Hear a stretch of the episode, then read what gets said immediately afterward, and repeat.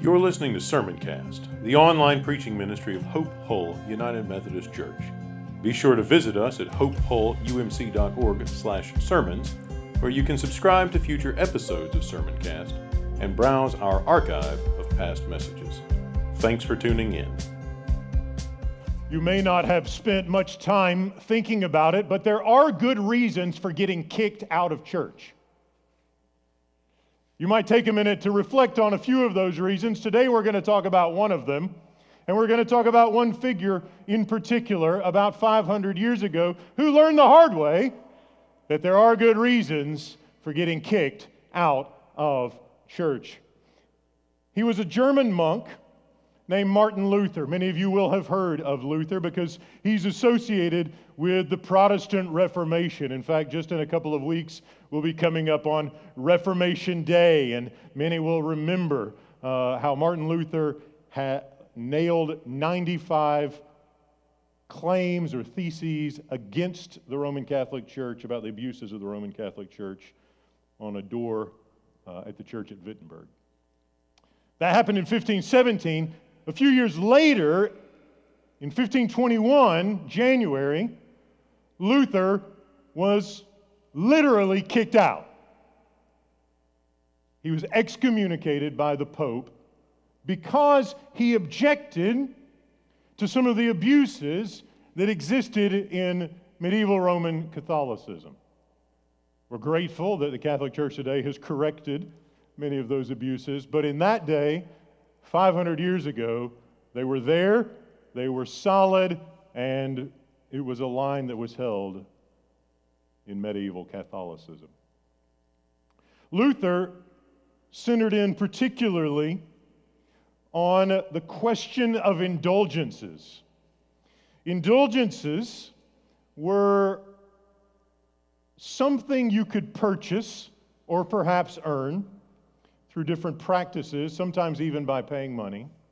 And the reason you would want to do that is because it would get you or a loved one in the afterlife into the presence of God more quickly than you might have otherwise gotten there.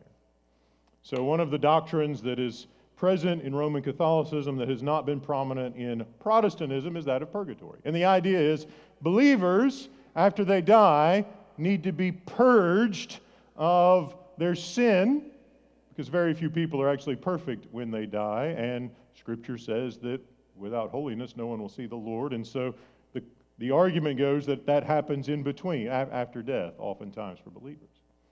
And for some people, it's a much longer process than others. Don't look around. but we can begin to imagine those sorts of things and those sort of characters.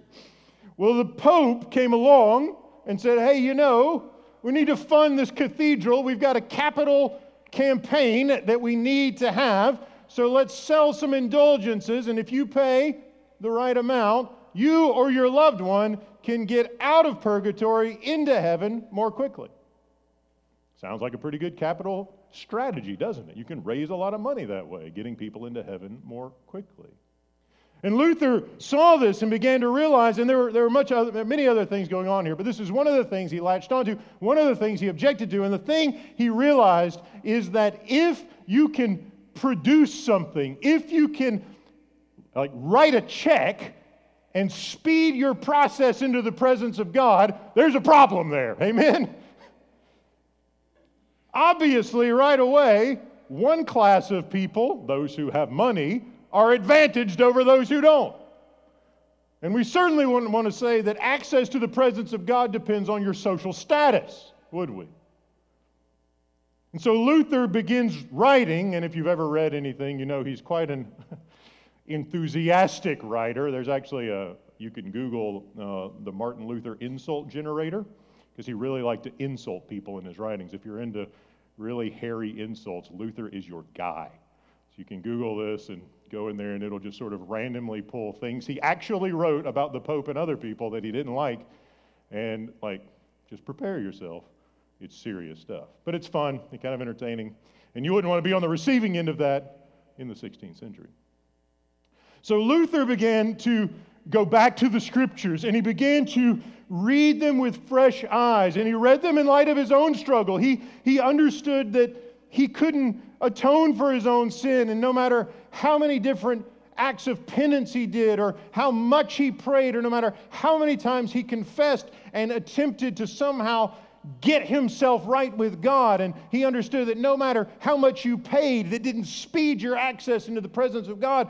And he came back to the scriptures and he read them with fresh eyes, and it began to become clear to him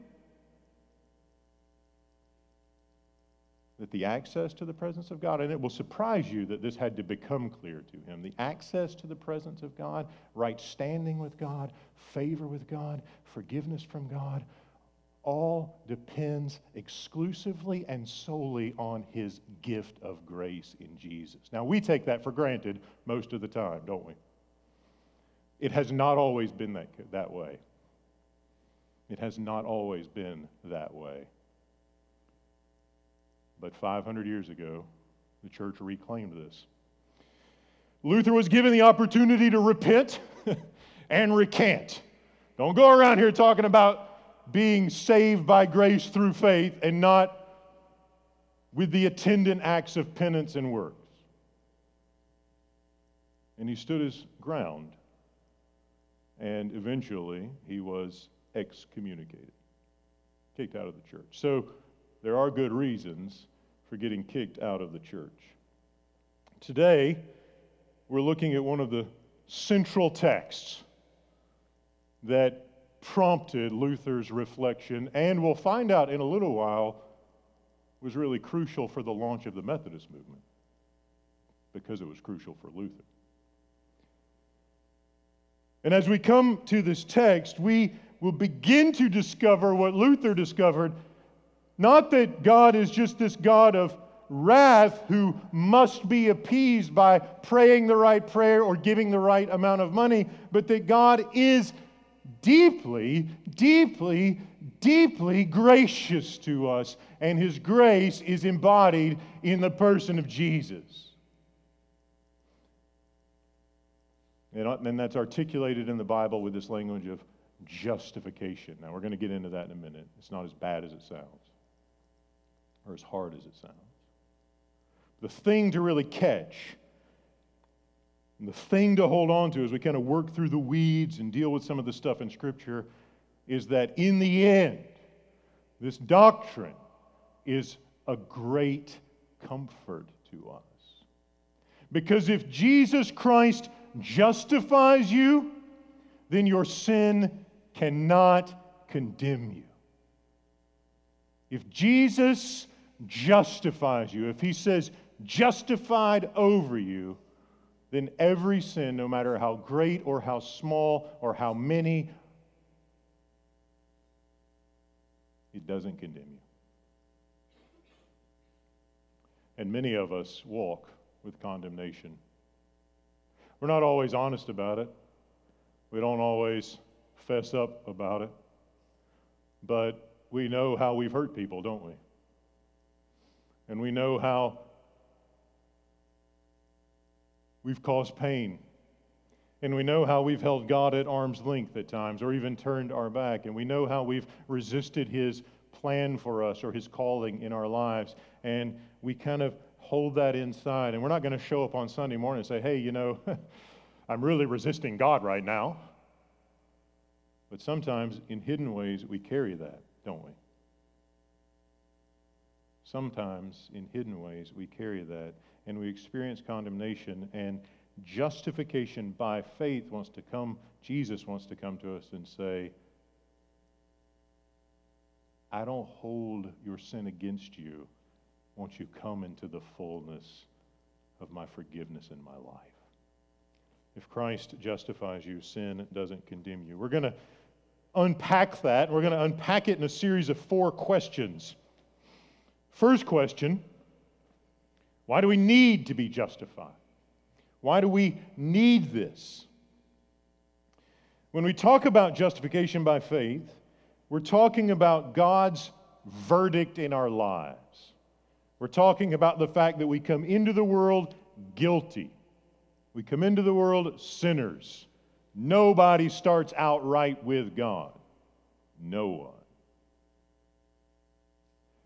We need Him to say over us, You're in the right. Your sins are forgiven. You are justified. Scripture has plenty for us when it comes to our need. One of the most well-known verses in the whole Bible is Romans 3:23. And we remember that the most well-known ones are the ones we're most likely just to kind of speed through because we think we know what they're about. We don't want to take these for granted.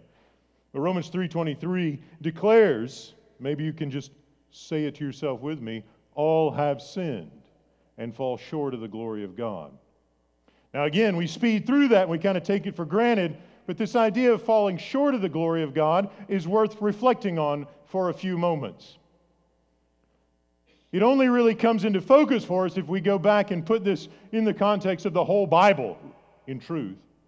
And so much of the Bible only makes context, it makes sense in the context of the whole story. But if we back up to the opening pages of Scripture, as we often do, and we think about what God has for human beings and what it means to fall short of His purposes and His goals for human beings, I mean, right here at this moment, the thing that God is holding out in Romans 3 that is his purpose for us or his desire for us is a participation in glory.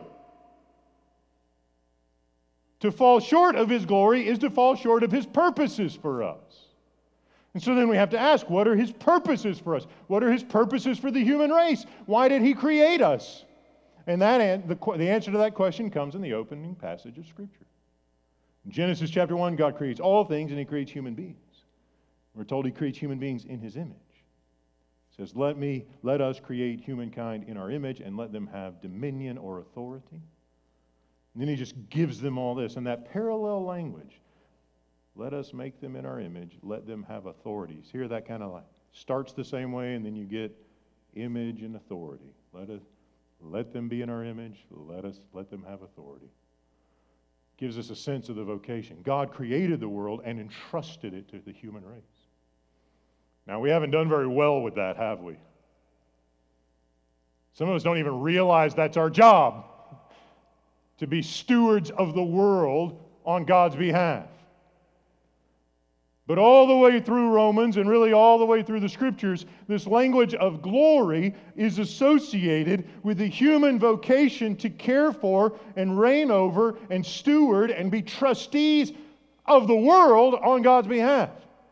God said, Adam, Eve, I'm giving you my image. I'm giving you authority. I'm giving you all the trees and all the animals and all the things except the one thing, the one tree. My generosity is overflowing to you. My benevolence is unmeasured. And they took those things and they received those things. And then they stole from God.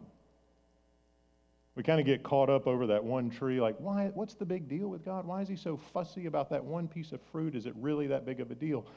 But it's a big deal if you realize God has this, it belongs to him. He's generously given everything else, millions of trees, literally. And they say, No, no, no, we will take the one thing you withheld from us for yourself. They stole from God. Like literally walked in and said, This belongs to God, not us, but we will take it.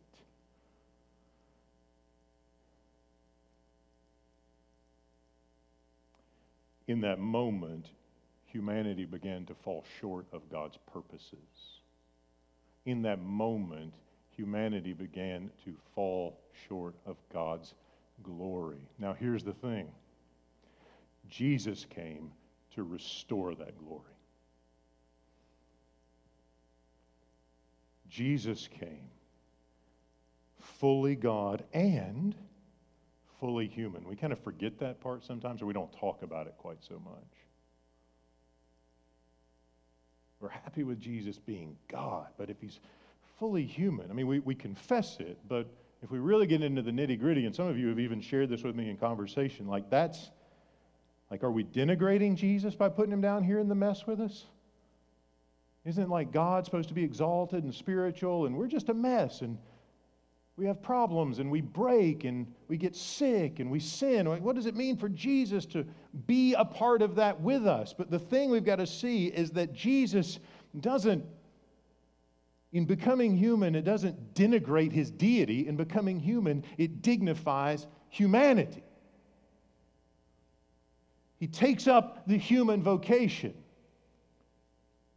and restores what Adam lost. This is really what's about what, what's behind the whole thing in Matthew's gospel where Jesus is tempted in the wilderness, isn't it? Like we think, oh, that's neat. Jesus went out there and he was tempted and he didn't sin. Cool. But what was he tempted with?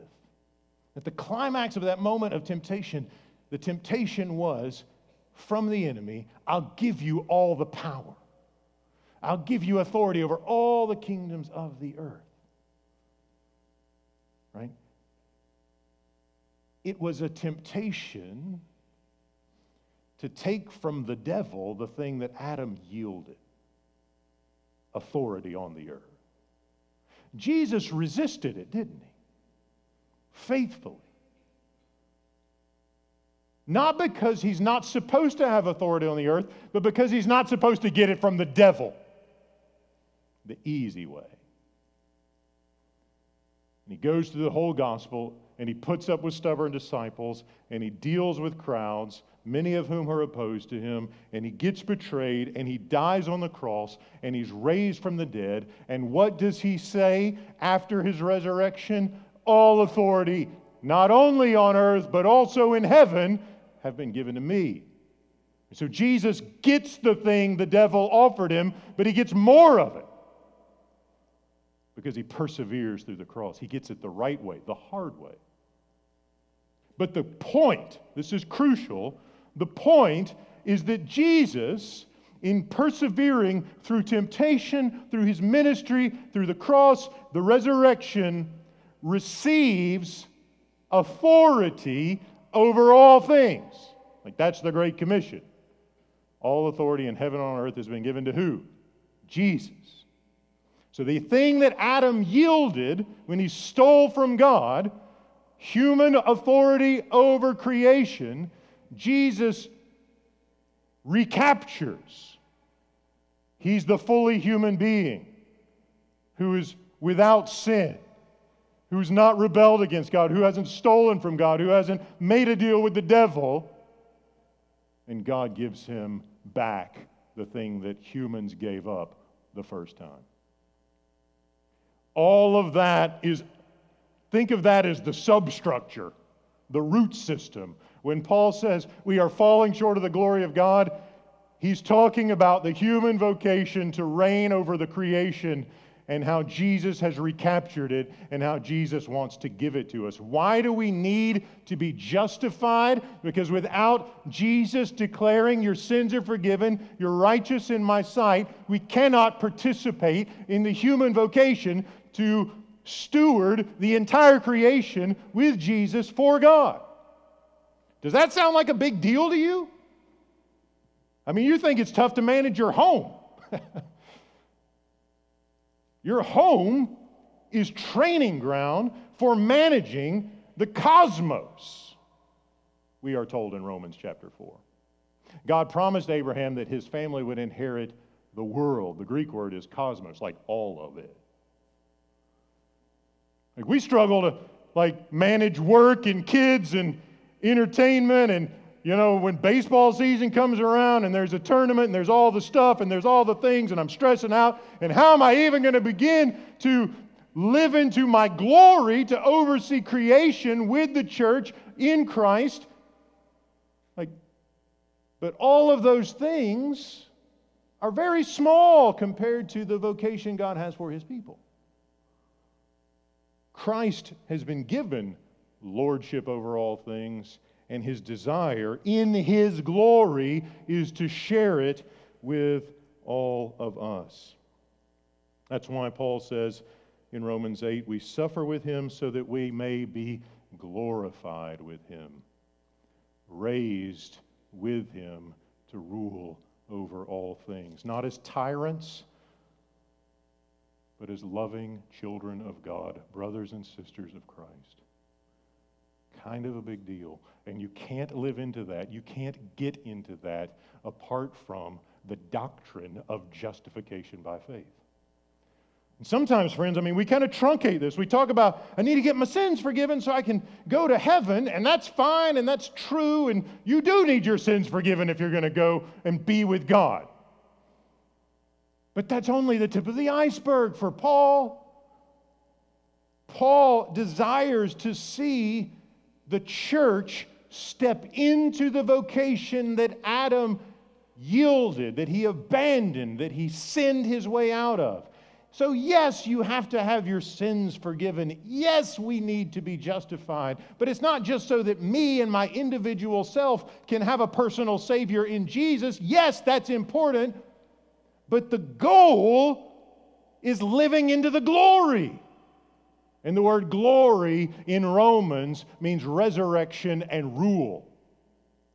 And yes, we are all falling short of that, aren't we? For now.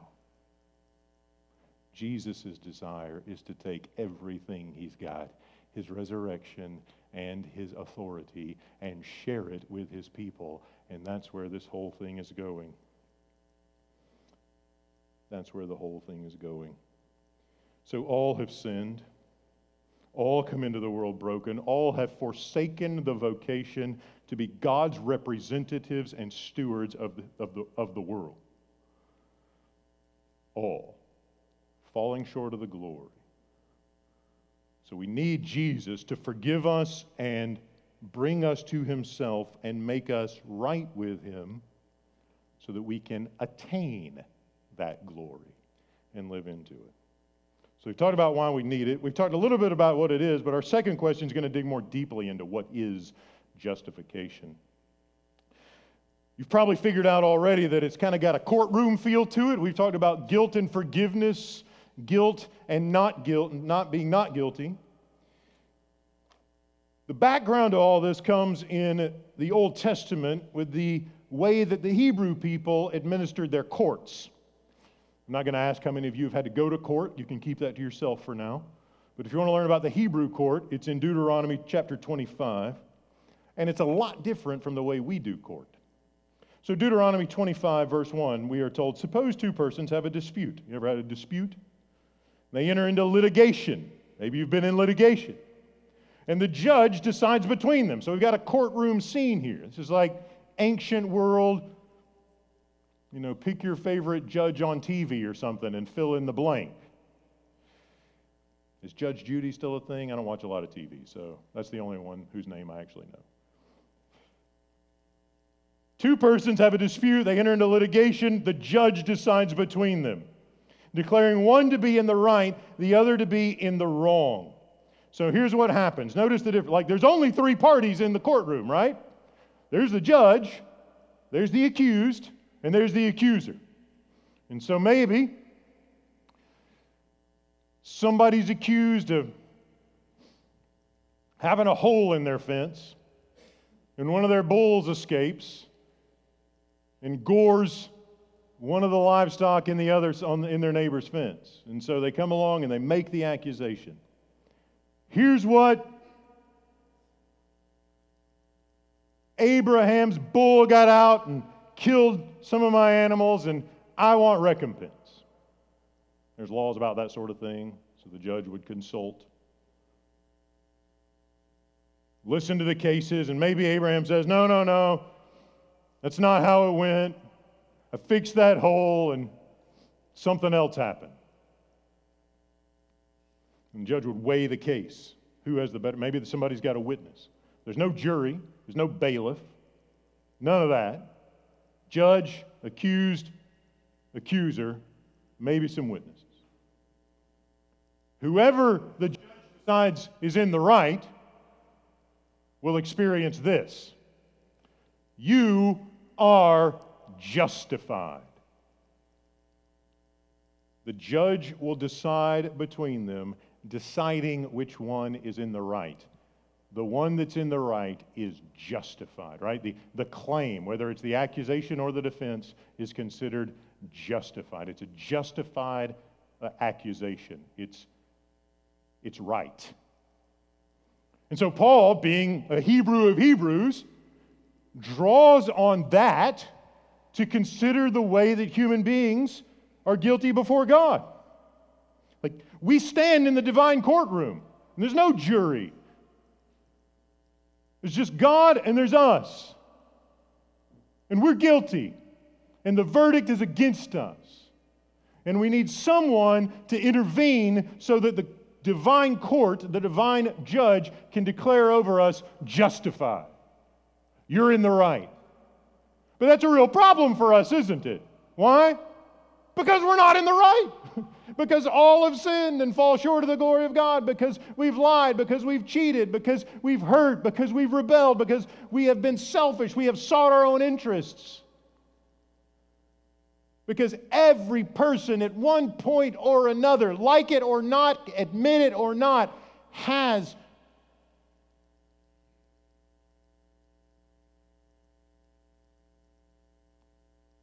stumbled transgressed. That's a harder case to make now than it was even 20 years ago. Much harder case than it was 50 years ago. Just 50 years ago, we still lived in a culture in North America where people generally like thought about truth and not truth, right and wrong. But we've come a long way in the last few decades, and there are a lot of folks out there now. Maybe you're one of them. Maybe you have lived in this world where, you know, you say things like, well, you know, it may be right for you, but something else is right for me. And so communicating the reality that we all somehow are wrong before God is a lot harder now than it was just a few decades ago because our culture has given up generally on the notion that there is a right and a wrong.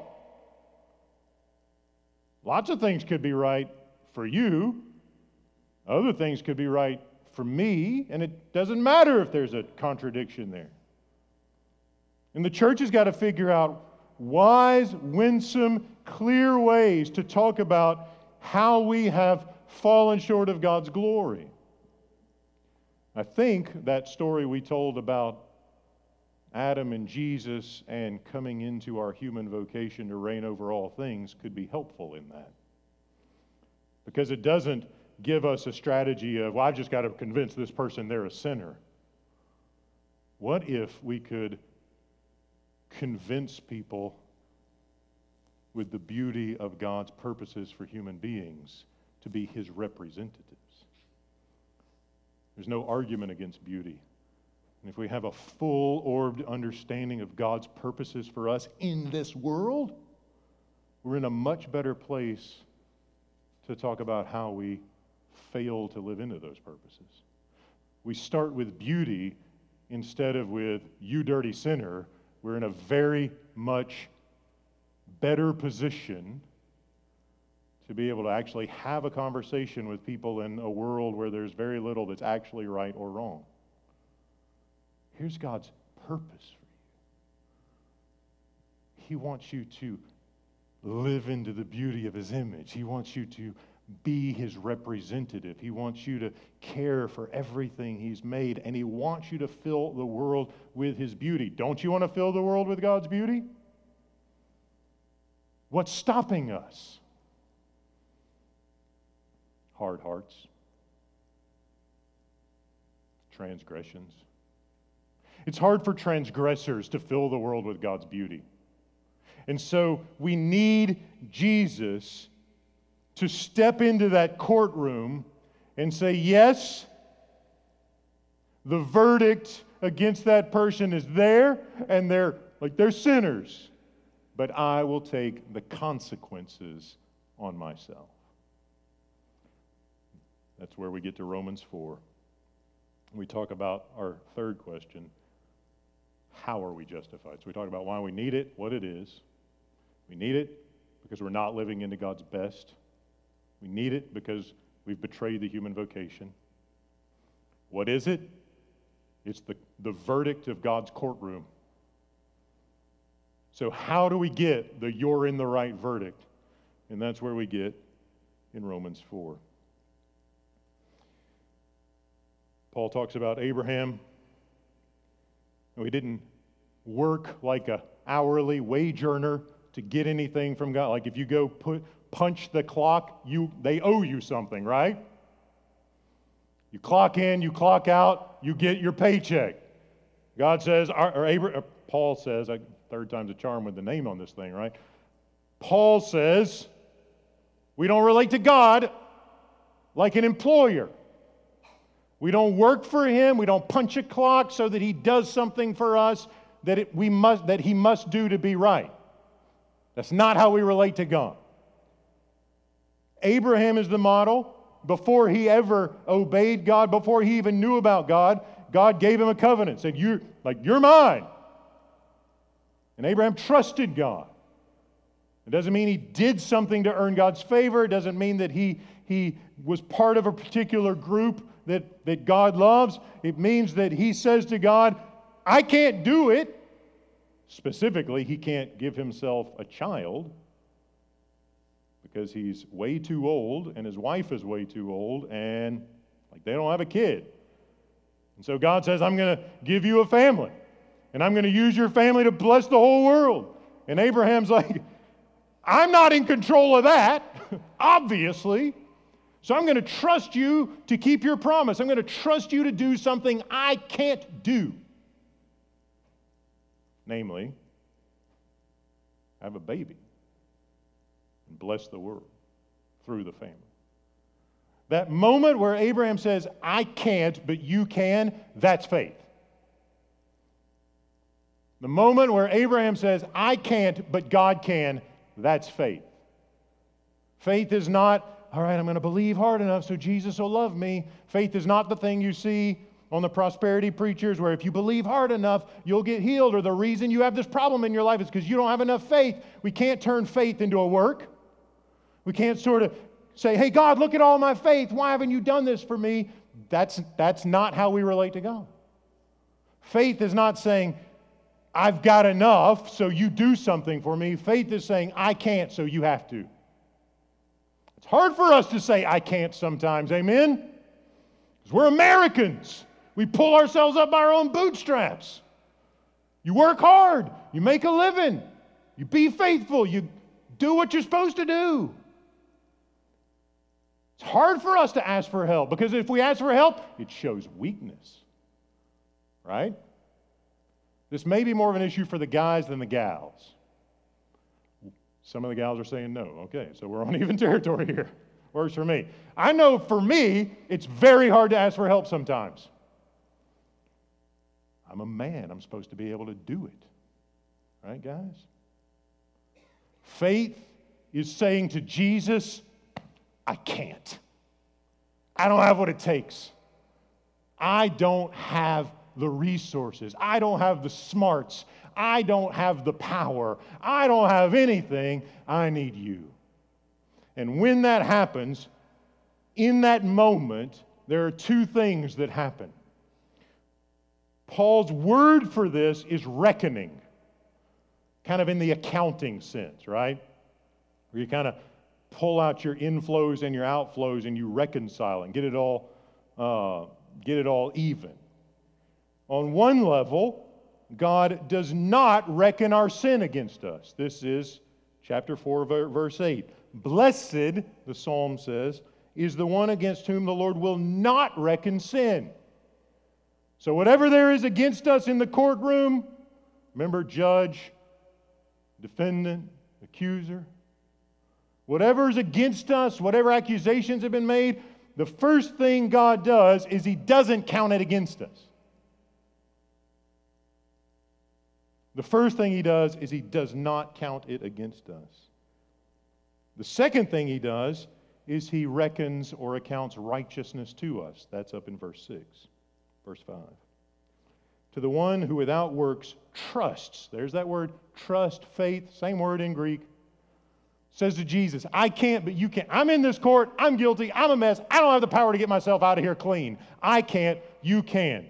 To the one who trusts him who justifies the ungodly, right? Paul's got all of this. We've talked about being ungodly. We've talked about justification as the verdict in the courtroom. To the one who trusts him, who justifies the ungodly, all the ungodly in the house, let me see your hands. That's everybody. Get them up. Right? Nobody gets to like skip out on this. We're all here. I just want to make sure you're awake. It's not quite 9:30 yet. The one who without works trusts him, has faith in him, who says, I can't get myself out of this mess I'm in. God does not reckon his sin and instead reckons righteousness. He goes to that accounting ledger and takes the debt out and puts his capital in. I'm not going to reckon this debt or what you owe to you. Someone else is going to cover it for you. So there's two things the non reckoning of sin and the positive reckoning of righteousness. Now you say, where's that come from? You get three choices, and the last two don't count. Jesus, Jesus, Jesus. I was reflecting as I thought about this text, this Charles Wesley hymn, and can it be? There's a moment where Wesley says in the hymn, All in Him, all in Jesus is mine. Because remember, if Jesus takes hold of us, if Jesus takes us to Himself, if He brings us into His covenant, everything that is His, He shares it with us. That's why Paul says in Romans 8 if He doesn't withhold His own Son, how will He withhold anything else? There is nothing in the world that God withholds from His beloved daughters and sons. Nothing He withholds from you. Sometimes, sometimes I withhold things from my kids. You probably do too, because we want to teach them a lesson. You got to learn something. Dad, can I? No. I'm trying to get better at saying yes. Because our Heavenly Father withholds nothing from us.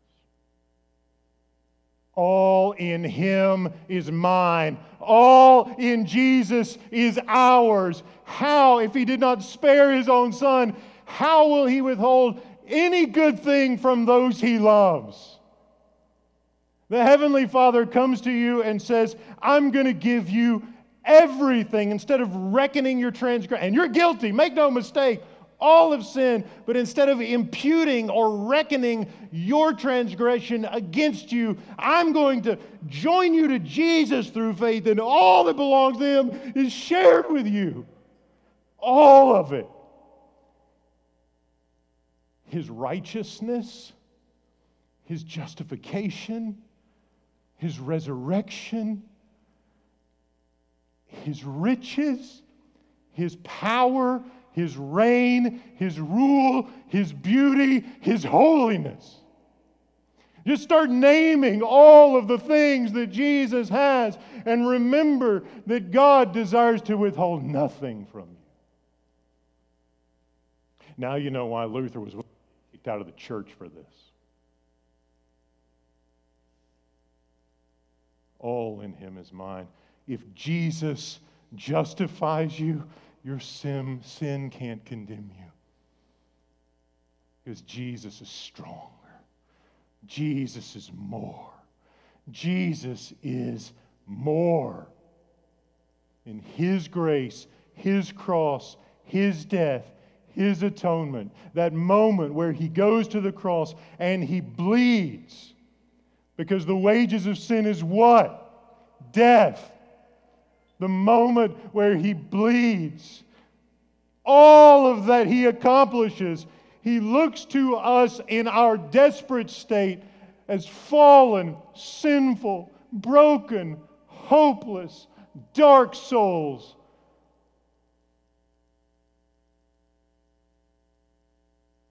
and says you're in the right. When you look at the man on the cross, when you consider the nails in his hands and the thorns in his face and the whip on his back, you remember those words all in him is mine.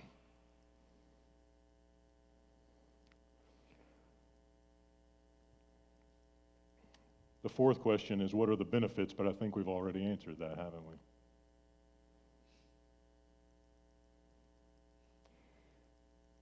My hope, my prayer, as we reflect on this text together, is that you feel loved.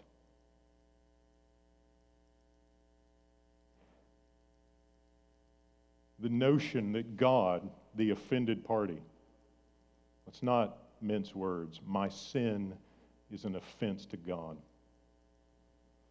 God, the offended party, would show up in Jesus after being patient.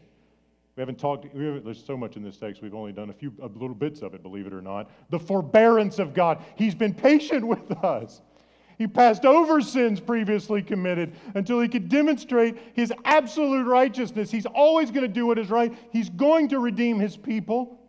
And he shows up in Jesus. That's not someone different from God, it's God in the flesh. And in Jesus, God takes the consequences of God's judgment on God's self in our place. That's love. The one who wrote the law takes the penalty of the law on himself so you can get off scot free. That's love. That's why Luther was willing to get kicked out. And that's what John Wesley experienced a couple hundred years later. We've talked before about Aldersgate Street. He didn't want to go that night, he wanted to do something else. You ever been in that situation? I don't want to go to church. That's usually the time you need to get up and go. Wesley didn't want to go to church. He said, I went to this society meeting, this church gathering on Aldersgate Street. He says, but it was, I was unwillingly. Somebody's dragging him in. So, Wesley, get on over here. We're going to church. They show up, and somebody's reading something Martin Luther wrote. Now, this part cracks me up because I've read a lot of commentaries. I usually skip the preface a lot of times and just kind of go find the text that I'm preaching on and I read the commentary. I, people write these books, entire commentaries on Romans or Philippians or whatever. Well, Wesley shows up at this church meeting on Aldersgate Street, and somebody's reading a commentary. Now, I'm pretty sure if I pulled out a commentary up here and just started reading it, y'all would probably leave because they're not always terribly exciting, or you know, it's hit or miss sometimes. I can point, to, point you to some good ones, but but if you know commentaries, it's humorous. Wesley shows up, and someone is straight up has a commentary on Romans. They're not preaching; they're just reading a commentary. And they're not reading just the commentary, they're reading the preface to the commentary. You know, the little bit at the start that we usually skip. And Wesley goes in and he says, I went in the evening unwillingly, not just unwillingly, but very unwillingly to a society in Aldersgate Street where one was reading Luther's preface to Romans. They're not even reading Romans. They're not even reading the commentary on Romans. They're reading the preface to the commentary on Romans. And here's what Wesley says about a quarter till nine. It's late. You're at church at 8:45. You've probably been there longer than you need to be, or maybe just long enough. About a quarter before nine, while he was describing the change which God works in the heart through faith in Christ. This, this thing where when we believe in Jesus, the, the, the, he takes our sin and gives us his favor. The non reckoning of sin, the reckoning of righteousness. This you're in the right. He's describing this change that happens, this, this renewal, this, this, this reconciliation. He's describing that. He says, quarter before nine, whoever's reading, we don't even know this guy's name, just he, was describing the change which God works in the heart through faith in Christ. Wesley says, and you know these words I felt my heart strangely warmed. I felt I did trust Christ, Christ alone for salvation. And, as, and an assurance was given me that he had taken away my sins, even mine, and saved me from the law of sin and death. In that moment, brothers and sisters, Wesley felt loved. In that moment, he felt loved like never before. In that moment, he felt loved because in that moment, Jesus and nobody but Jesus took his sin away. In that moment, Jesus and nobody but Jesus shared everything with him, including assurance that he was loved. Here's what I want you to take away justification by faith means Jesus loves you.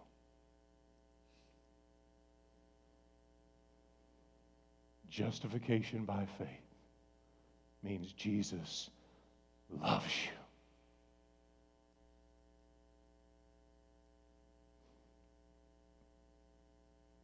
You don't die for people you don't care about. And you don't bleed for people you don't love.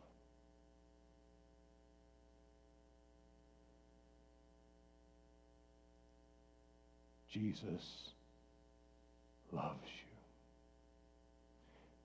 Question then becomes what is standing in the way of experiencing the perfection of his love?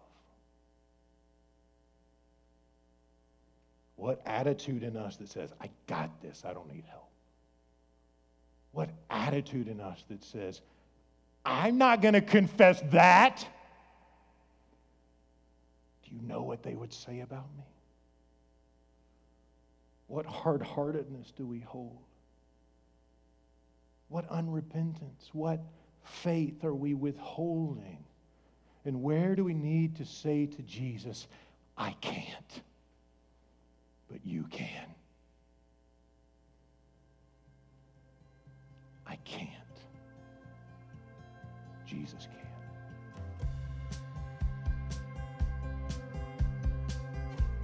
You've been listening to Sermoncast, the online preaching ministry of Hope Hull United Methodist Church. If you enjoyed this message, consider sharing it with a few friends. Remember to visit us at hopehullumc.org/sermons and subscribe to get notified when new content is posted. Thanks for listening.